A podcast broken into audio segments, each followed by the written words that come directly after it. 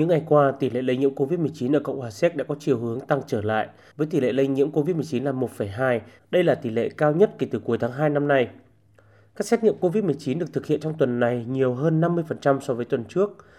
Trong nỗ lực nhằm hạn chế sự lây lan của biến thể Delta, Bộ trưởng Y tế Adam Wojtek đã tuyên bố thắt chặt các biện pháp liên quan đến du lịch nước ngoài.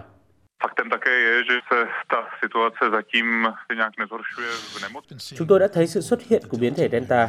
Với việc bắt đầu của mùa du lịch, mối nguy hiểm sẽ ngày càng lớn hơn. Nhiều người có thể đang mang biến thể này khi trở về nhà sau những kỳ nghỉ hè ở nước ngoài. Pracoviště. Quy định mới sẽ có hiệu lực vào thứ Sáu tới.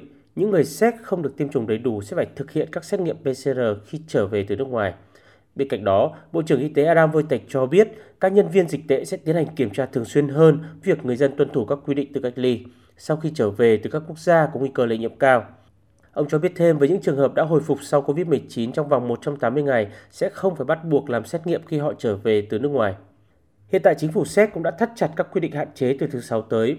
Người dân mới được tiêm một liều vaccine duy nhất ngừa COVID-19 sẽ không được ngồi tại các nhà hàng hoặc các buổi hòa nhạc. Những ngày qua, Praha đã chứng kiến sự gia tăng nhanh về các ca nhiễm mới COVID-19. Tuy nhiên, Bộ Y tế vẫn chưa có hạn chế cụ thể áp đặt riêng cho khu vực này. Bộ trưởng Y tế Séc cũng cho biết người dân không nên đến các quốc gia có nguy cơ lây nhiễm cao được khuyến cáo trên trang web của Bộ Y tế.